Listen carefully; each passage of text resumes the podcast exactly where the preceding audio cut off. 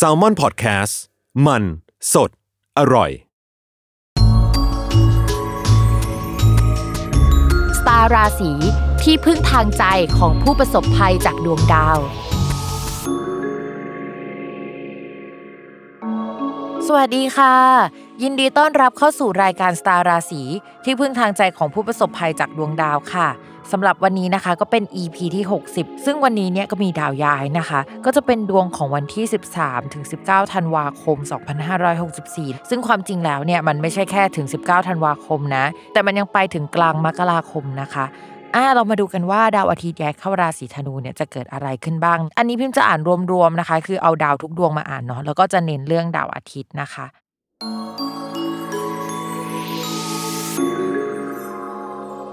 ลัคนาราศีธนูเนี่ยถ้าเป็นเรื่องการงานเนี่ยก็มีเกณฑ์ที่จะมีงานเข้ามาในช่วงนี้ค่อนข้างเยอะ แต่มันไม่ใช่งานที่สม่ำเสมอนะ มันเป็นงานที่เกี่ยวกับการเขียนการสื่อสารเจรจาพูดคุย แล้วก็มันก็เป็นงานเหมือนสัปดาห์ละ3าสี่ครั้งหรืออะไรประมาณนั้นนะคะ คนอื่นอาจจะเอางานของเขาส่งต่อมาให้เราลักษณะแบบนี้ก็ทำได้เช่นเดียวกัน โดยมันเป็นงานที่ถนัดนั่นแหละ แต่ว่ามันไม่ได้เป็นงานที่เรารู้สึกว่าเฮ้ยมันปังขนาดนั้น แต่ว่าเราทำได้นะคะ ก็จะเป็นงานแบบนี้เข้ามา ก็มีโอกาสที่ชาวลัคนาราศีธนูจะได้ออกไปพบเจอผู้คนเยอะขึ้นกว่าเดิมในเดือนนี้เนาะเพราะดาวประจำตัวตอนนี้มันสัมพันธ์กับการพบเจอผู้คนแล้วล่ะ ก็คือเรื่องการงานที่เป็นงานเขียน หรือว่างานเจรจาสื่อสาร เอกสารต่างๆเนี่ยก็เหมือนเป็นงานที่เป็นงานรองๆหรือว่า support งานที่ออกไปเจอผู้คนของคนลัคนาราศีธนูนะคะ เกณฑ์ของการสมัครงานใหม่ก็มีในช่วงนี้นะ แต่ว่าเรื่องการเงินที่ขอไปเนี่ยอาจจะยังมีข้อจำกัดบางอย่างอยู่ที่ทำให้ชาวลัคนาราศีธนูอาจจะรู้สึกว่าเฮ้ยมันไม่ขนาดนั้นอะเงินมันไม่ได้เยอะขนาดนั้นอะไรแบบนี้นะคะ แต่ว่าคิดว่าหลังมีนาเมษาเนี่ยก็จะมองเห็นเงินเป็นชิ้นเป็นอันมากขึ้นแหละสำหรับลัคนาราศีธนูเนาะ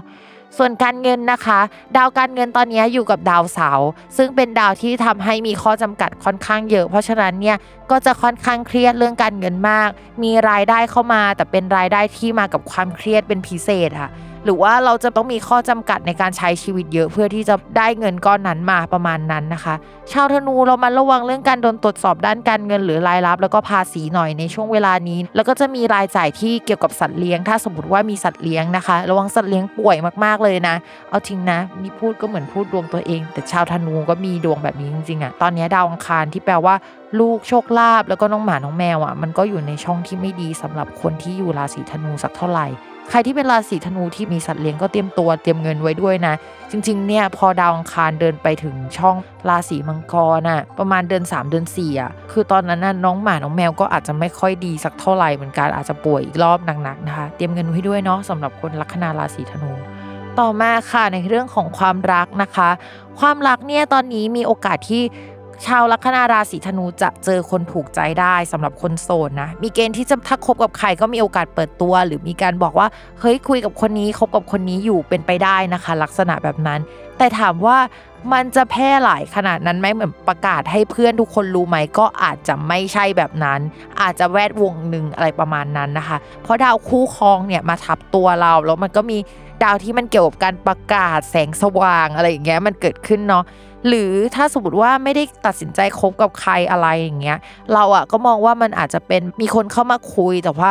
เอ้ยยังมามาไปไปอยู่เรายังไม่ตัดสินใจว่าเอายังไงนะคะ ต้องเรามาระวังว่าเขาจะเป็นแฟนของคนอื่นนิดนึง เพราะว่าตำแหน่งมันเป็นประประแปลว่าของคนอื่นหรือมามาไปไปก็ต้องมาเหมือนเขย่าลูกเต่ากันนะนะคะ ว่าเขามามาไปไปหรือว่าเขาเป็นแฟนของคนอื่น ก็ดูกันดีๆหน่อยเนาะสำหรับคนโสดส่วนคนมีแฟนแล้วนะคะ คนรักจะโอ้ยรักเอ้ยเตยหอมมาทุกคน คือเขาก็จะมาติดเรามากขึ้นกว่าเดิม เขาอาจจะขนเสื้อผ้ามาอยู่กับเราในขณะที่เราอาจจะอึดอัดหรือว่าเราอาจจะไม่ได้อยู่กับเขาขนาดนั้นอะเช่นเขาขนเสื้อผ้ามาอยู่กับเรา แต่เราต้องออกจากบ้านทุกวันอย่างนี้ก็ได้นะ เพราะว่าแบบชาวลัคนาราศีธนูตอนนี้ดาวประจำตัว มันสัมพันธ์กับการเดินออกไปข้างหน้ากันไปพบปะผู้คนอะไรประมาณนี้นะคะ ก็ลองดูเรื่องความสัมพันธ์จะเป็นยังไง